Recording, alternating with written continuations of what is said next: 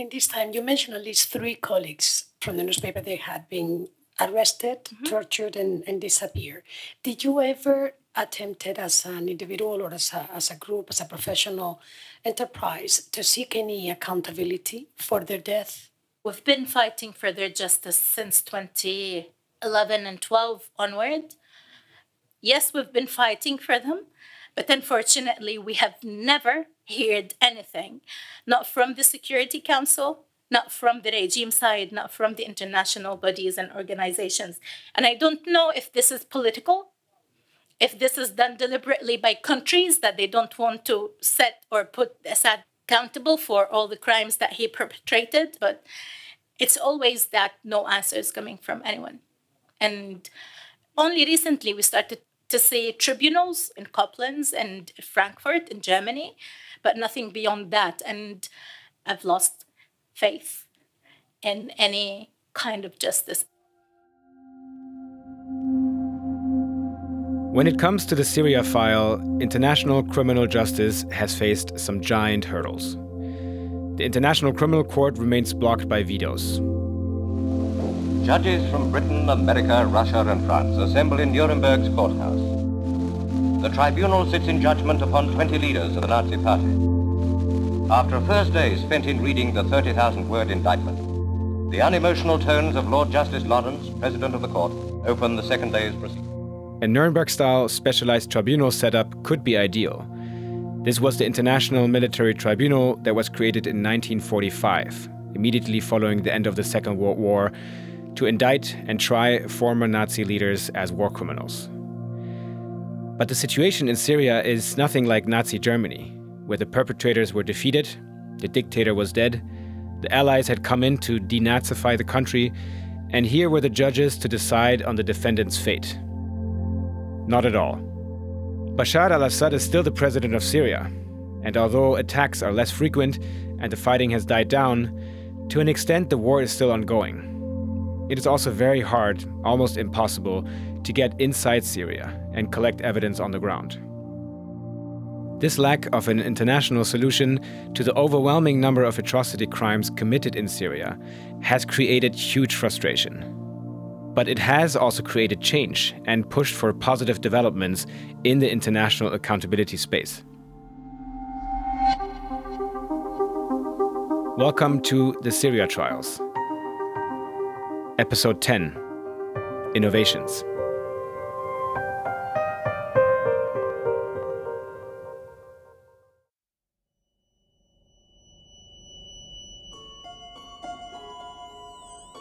The war in Syria does have one crucial element that is helping the justice and accountability process that the Second World War did not have digital evidence. It is one of the most documented conflicts of all time, and the new generation has used its digital literacy to creatively search for new ways of documenting, preserving, and using this evidence in legal proceedings. Syrian Archive is a Syrian led project. Our main purpose is to preserve, enhance, and memorialize documentation of human rights violations in Syria that is committed by all parties of the conflict. Hanin Haddad is the project manager of the Syrian Archive. It was founded in 2014 by Hadi Al Khatib. It was established first as a response project working in close collaboration with Syrian reporters and documentation groups to preserve digital information of the Syrian conflict. Our role is to preserve and to verify evidence and to provide them to the prosecutions. So we make sure that those crime and the evidence of those crime will not be lost or forgotten it's such dangerous area to be investigated in person.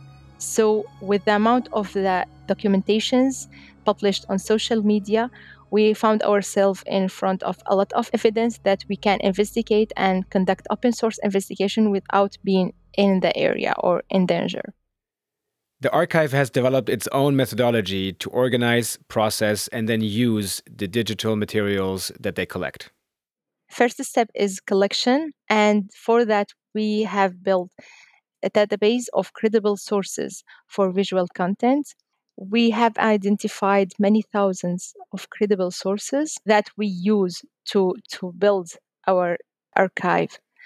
We automatically archive their content in daily basis. So we have reserved everything they have published on social media.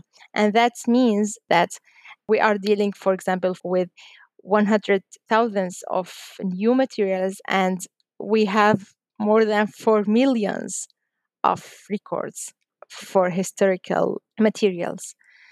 So we deal with that, but not manually. Engineers at the Syrian archive developed a software called Diwan that automatically archives both new and historical open source materials from their list of credible sources. We want to make sure that what we have and what we archive is credible and can be reliable for further uh, work, like for accountability, for justice. We don't want to be affected by propaganda or fake news that is a kind of characteristic in the war and the, in the conflict. After the data is collected and preserved, the next phase is to process it. Each material's metadata is extracted, including who the source is, a description of what it shows, and the media type, which could be visual, audio-visual, or even a PDF document. This helps the materials to be more easily filtered and searched for, and is important for possible later verification of the material's authenticity in court. The reason we want to preserve these materials is not to only preserve it, it's also to use it for further advocacy work or justice and accountability. We aim to support human rights investigators, media reporters, journalists in their efforts to document human rights violations in Syria as well. And also, we have requests, confidential requests from prosecutors, from police, from crimes units. And in those cases, we, we are asked to provide information in different topics or themes in different kind of crimes like ISIS crimes, crimes from specific perpetrators or individuals. The Syrian archive also conducts its own investigations. So we decided to work on some of the most recent attacks on civilians that has strong attribution to Russian air forces. We investigated two incidents in Idlib in north of Syria one is in Jisr al-Shughur and the second in Hafr Serje. And both of the attacks had massive impact on civilians. One of them killed more than seven civilians, including two children. So, the way we linked this attack to Russia is the uh, war plans that committed these airstrikes. Also, in one of the attack, there is cluster munition used in the attack, which is also used by Russia and being used by Russia in Ukraine right now. So it's a further indicator that Russia was the perpetrator of those incidents.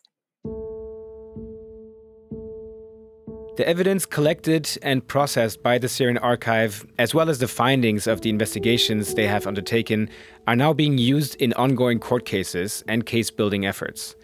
One example is the chemical weapons complaints filed in Germany, France, and Sweden between 2020 to 2021, along with SCM and the Open Society Justice Initiative. It is quite remarkable how something born out of the context of a highly digitized conflict like the war in Syria has been the starting point for something much bigger. The methodology and workflow pioneered by the Syrian archive has also inspired other archives. There's now a Yemeni archive, a Sudanese archive, and most recently, a Ukrainian archive. They all come under an umbrella organization called Mnemonic, which is based in Berlin. There are also other Syrian groups who are now speaking with civil society groups in Ukraine, sharing experiences in documentation methods and helping Ukrainians prepare for warfare situations that they know from Syria, like Russian siege tactics and possible chemical weapons attacks. The collection, preservation, and interpretation of these digital materials is an impressive and innovative effort in the justice and accountability for Syria space. But this work of organizing and analyzing the evidence is almost a second step of the process. it's important not to forget those who record and gather the materials in the first place. The people who were and still are on the ground in Syria. The evidence gatherers. My name is Ismail Abdullah. I'm 35 years old. I am from Aleppo. Before 2011, I uh, was an English teacher. Now I'm married. I have two daughters. I am White Helmet volunteer since 2013. With the deterioration of the humanitarian situation in Syria, a group of civilian and normal people formed volunteer teams to respond to situations normally delegated to civil defense. So these volunteers work to recover bodies, to remove rubble, to rescue the injured, to bury the dead, and, and mainly to save lives. And in 2013, these different groups started to organize their efforts. And in 2014, these groups agreed to form a single body under a national leadership under the name of Syria Civil Defense. And later, of course, the organization became known as the White Helmets because of the distinctive helmets used by our colleagues in the field. My name is Nadia. I am the White Helmet Justice and Accountability Program Manager. I am a humanitarian worker and also an academic researcher. At the beginning of the work of the White Helmets, our job was to just respond to the bombings killings, massacres that were committed by the Assad's forces. No other task, just respond. And that time, I was one of those who was involved in the rescue operation. I remember how they targeted those people who were trying to get out of Aleppo city in the beginning of the morning when the Assad's forces hit them with barrel bombs and killed maybe 40 people. So we started documenting the crimes to make the world, actually, the international community, aware of what Assad's forces were doing in Syria. I think it's important to highlight that the White Helmet started initially documenting the response to the incidents as a step to ensure monitoring, evaluation, and the, the quality assurance of our own activities. And in addition, this documentation served also as a tool of communication through our social media to speak about the situation in the ground and, and, and share about the violations that we witness. Because at that time, Russia used it uh, and uh, the Assad forces used their narrative, telling the world what is happening in Syria. They said many times they were targeting military basements, armed groups in Aleppo city, but in, in reality, they were targeting civilians, they were killing kids and uh, women and elderly people. At that time, we didn't have equipment to document. We used our cell phones mainly. Already a dangerous job, volunteering for the White Helmets became even riskier when the Syrian regime caught on to the fact that the attacks and massacres that they were attending to were being shared on the internet for the whole world to see. The White Helmets then became targets themselves. We lost 294 colleagues most of them because of double tap attacks. A double tap attack is a military tactic where armed drones or warplanes attack a site and then return to attack the same site again as people, like the White Helmets volunteers, carry out rescue work. This tactic violates international humanitarian law when it intentionally targets civilians and those first responders who rush to help the wounded from the first attack. As well as being physically attacked, the White Helmets were subjected to a ferocious disinformation campaign. Russian and Syrian propagandists accused them of faking evidence of atrocities. We asked ourselves many times why we are target for the Assad's forces and Russian propaganda or the disinformation campaigns. At that time, we started to think that we are target because we are documenting those crimes. From that point, we started to think about how can we serve the justice and accountability and how we can give the victims, the families of the victims, uh, their, their rights, their justice. Justice and Accountability program is one of the four programs of the White Helmet. We are working mainly on documenting the violations in the field. My colleagues in Syria, due to their role as first responders, can document incidents in, in details through their, for example, high resolution cameras. Our colleagues are well known with their GoPro in their helmets or in their chests. So they record videos, pictures, and provide relevant international partners with samples of the remnant of war they identify, like cluster munitions and unexploded ordnance. Imagine that you are going to document bombing and, and you see a woman is burning alive, you know, this scene.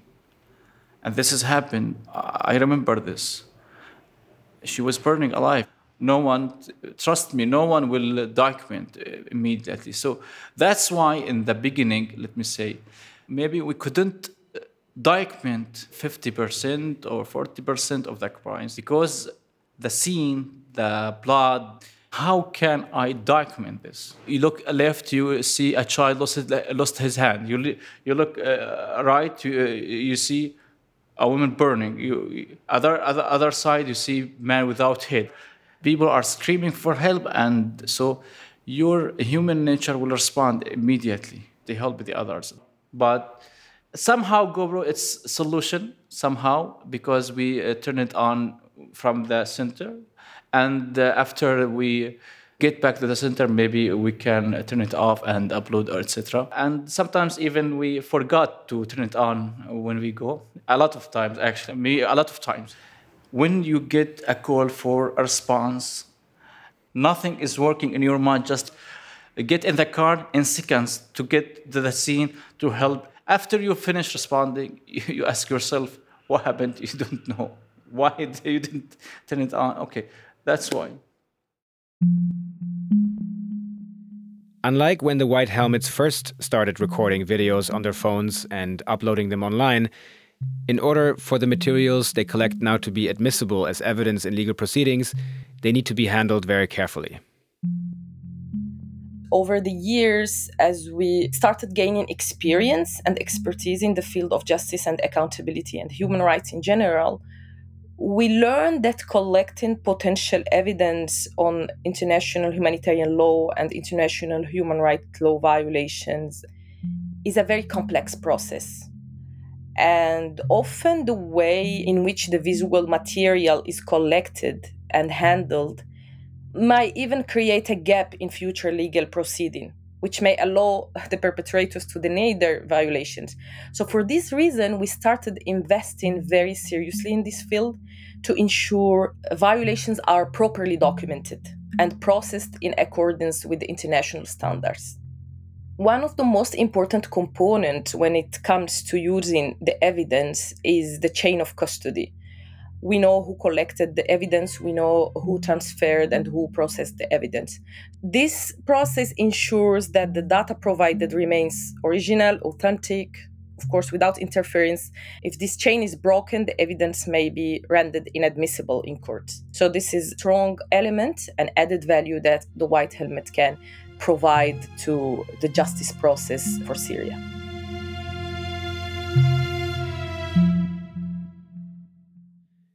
10 years ago, it would have been very rare for civil society case builders and evidence gatherers like the Syrian Archive, SCM, and the White Helmets to even get an appointment with prosecutors. But since the war began in Syria, an important and very welcome change has occurred in the justice and accountability space. Now, war crimes units of national police authorities and prosecutors are actively seeking out this contact in the hope to access information and witnesses that they cannot find themselves especially in the framework of an ongoing conflict. The fact that national jurisdictions like Germany have now started so called structural investigations into international crimes, which means investigations into a situation without a specific suspect in mind, is relatively novel too. This is usually something the International Criminal Court, the ICC, would do. The more frequent use of universal jurisdiction is also an innovative effort in itself. Before 2011, UJ was perhaps not being used that widely. But the principle has enjoyed a kind of renaissance because of international atrocity crimes committed in Syria and the international blockades to investigate and prosecute them.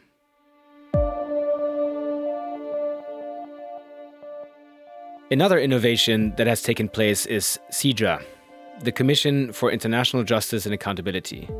In essence, CIJA is an NGO specialized in international criminal investigations. Its investigators go to places to collect evidence that others, like UN missions, won't or can't. Trials like the one in Koblenz and a number of cases related to Syria that have been brought to European and American courts have greatly benefited from documents that CIJA is in possession of. Former US Ambassador at Large for War Crimes Issues, Stephen Rapp, is the chair of CIJA's Board of Commissioners. CIJA from 2012 onward continued to grow and to, to benefit from the availability in areas of, of Syria that had fallen to the opposition, the moderate opposition, the Free Syrian Army. After the peaceful uprising turned into an armed conflict, the opposition forces known as the Free Syrian Army took control of various areas, including Aleppo and Idlib. And that made available uh, hundreds of thousands of pages of regime documents that were abandoned by the regime. And CIJA became focused particularly on bringing those documents out, uh, scanning them uh, in, in, ways that uh, they could be searched, uh, uh, developing eventually a, a facility to be able to search up to 3 million names and places. Syrian evidence gatherers on the ground were the ones who undertook the sometimes highly dangerous role of going into places abandoned by the regime, collecting the materials left behind, and getting these often incriminating documents out of Syria. I've met members of the team and of the 30 or so investigators that worked uh, with CIJA, who are Syrians, uh, lawyers and ex police, and others that have been on its staff now for uh, you know eight or nine years. Those individuals describe a process that varies from place to place, but uh, obviously the largest uh, troves of documents were those that were physically available in the security agencies left in file cabinets and, and boxes, and then packaged and brought to the border and eventually brought over. And to be frank, uh, that's uh, a long process with some documents. I think there are even still maybe 200,000 documents waiting uh, in certain places for transportation safely, because we're talking about the kind of material that would cause great harm to individuals if they were to be stopped by Syrian authorities. CIJA is essentially doing the job that really should be done by the ICC or specialized tribunal investigators with an international public legal mandate. The fact that a private organization has had to step in and secure these documents, under great risk sometimes to the health and life of its investigators on the ground, says something about the degree of frustration that was widely felt in the early years of the war. It's clear to me that if CIJA hadn't been there, a lot of this material would have ended up being burned to stay warm in the winter and wouldn't be available today. Keep in mind that does indicate that a great many of the documents are, uh, types that were obtained uh, before the regime began to retake places with Russian support, uh, places like Aleppo. But this has provided uh, information on, uh, on a, a great many crime scenes beyond the places where the, the documents were obtained, because to a large extent, this regime almost seems crazy in its process, collecting information on its own conduct. One often sees that in the way that uh, documents are circulated broadly about events in other places, decisions made at, at high level, uh, documents in particular in which the representatives of various parts of the Syrian security services, from Air Force intelligence to military intelligence to state security, have placed their uh, signatures. I call this atrocity bureaucracy. It's mind boggling, yet fairly typical of oppressive regimes to do this, to document their own crimes. Why? It could be people trying to get a stamp on a document to cover their own backs, wanting to prove to their superiors that they did, in fact, execute their orders. It could be that different security agencies want to make sure that what they're doing is seen and recognized by the other agencies.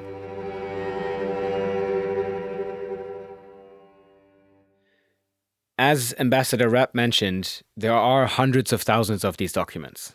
CIJA analyzes those in its possession and creates what could be described almost as pre-trial briefs dossiers prepared almost as if they were actually going to trial. This work and information has contributed and continues to contribute to several criminal trials, with representatives of CIJA even having given witness testimony.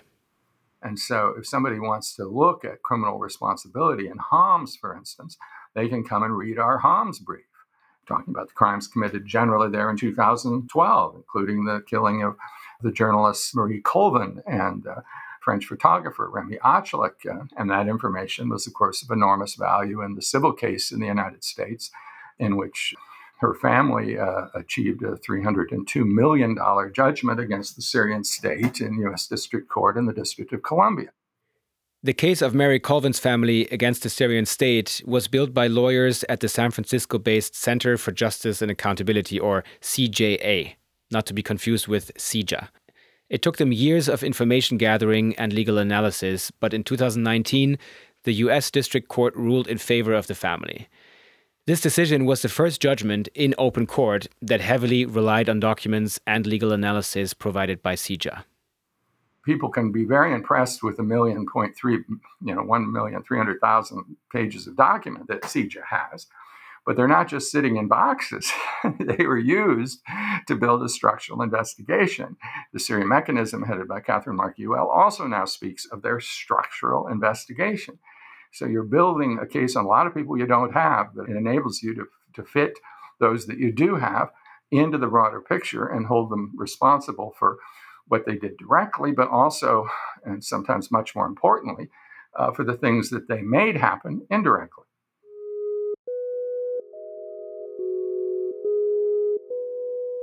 The mechanism Ambassador Rapp refers to is the Triple IM, the International, Impartial, and Independent Mechanism for Syria. The Triple IM was established by the United Nations General Assembly in 2016 after vetoes in the UN Security Council prevented referral of the Syrian situation to the ICC, the International Criminal Court. The Triple IM is like a specialized tribunal for Syria, but without any judges or trials. Because creating a tribunal with judges and putting on trial high Syrian government and military representatives there would be seen as an infringement of the sovereignty of the Syrian state. According to the UN Charter, this is a power that only the Security Council has, which was blocked by vetoes. So, a coalition of states, fed by an active and creative civil society, pushed for this mechanism which investigates crimes and provides information from its analysis to actual prosecuting authorities. This kind of mechanism has never existed before, but it has since been replicated for other situations as well, due to its success formula to circumvent international political blockades. There have also been other efforts outside of case building and official legal processes that have perhaps felt more meaningful to the justice process for some Syrians. In May 2022, the case of Nabil al Sharbaji was heard at the People's Tribunal on the murder of journalists in The Hague. Human rights activist Khulud Helmi was there to testify.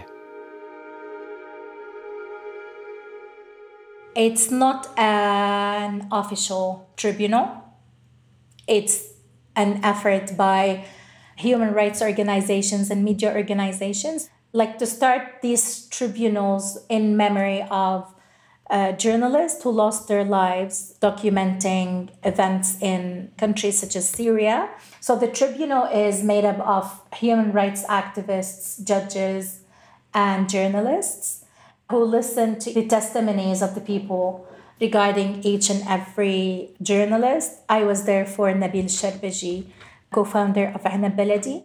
Enab Baladi was the newspaper Khulud and Nabil Sharbaji, along with a number of others, founded in 2011. It was created with the aim of reporting what was really happening in Syria, how the peaceful protests were being met with violence, and how huge numbers of people were being detained, including Nabil. Nabil was killed in detention in Saydnaya military prison on the 3rd of May 2015. We believe that the evidence collected at the end of the tribunal can turn into a valid evidence to be used in an official tribunal that might happen in the future. Telling the story of Nabil and how he was killed, why he was killed, and what could have happened if he survived up till this moment? Like the change that we could have seen, maybe, because I mean, we've lost so many of them at the early stages of the Syrian revolutions, and most of them were literally influencers, great, great personalities. I mean, if they were alive now, the whole face of the Syrian cause is going to be completely different. But telling his story, telling our story to the people, having it recorded, you feel that maybe my message is going to survive or to be alive through the person who listened to me and then they tell it in a different occasion. But until we have like really serious tribunals, I don't think I'm going to be silent. Because I mean, I am alive and I have my full memory, not full memory, but I lost so many parts of it. We're getting old and um, traumatized, and I don't know when I'm going to be dead. But as long as I hold tight to my memory and to their memory, I think I have a mission to keep telling and narrating their stories in whatever means possible.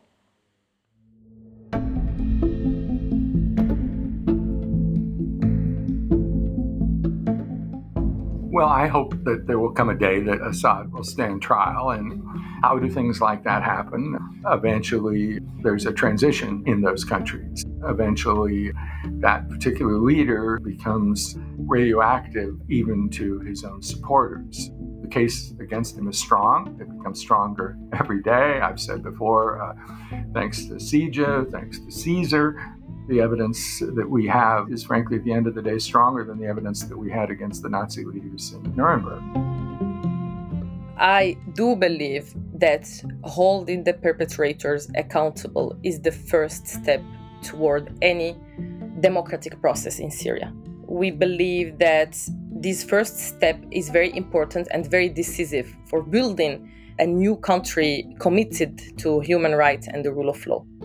For this reason, it's very important to keep hope. We are aware that the justice process might take years. We believe that our work and our efforts in justice and accountability will bring those who commit crimes, committed crimes against the civilians in Syria accountable. Today, tomorrow, after a year, after 10 years, we hope that justice will be served and justice will be applied. You know, this happened in the history. They uh, hold accountable for uh, criminals who committed crimes after 20 years.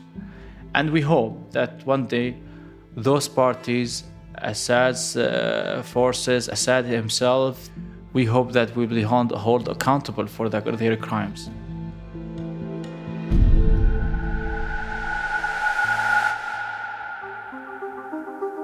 Next time in episode 11, the final episode in this season of the Syria trials, we look at where we've been and where we go from here on the road to justice and accountability for Syria.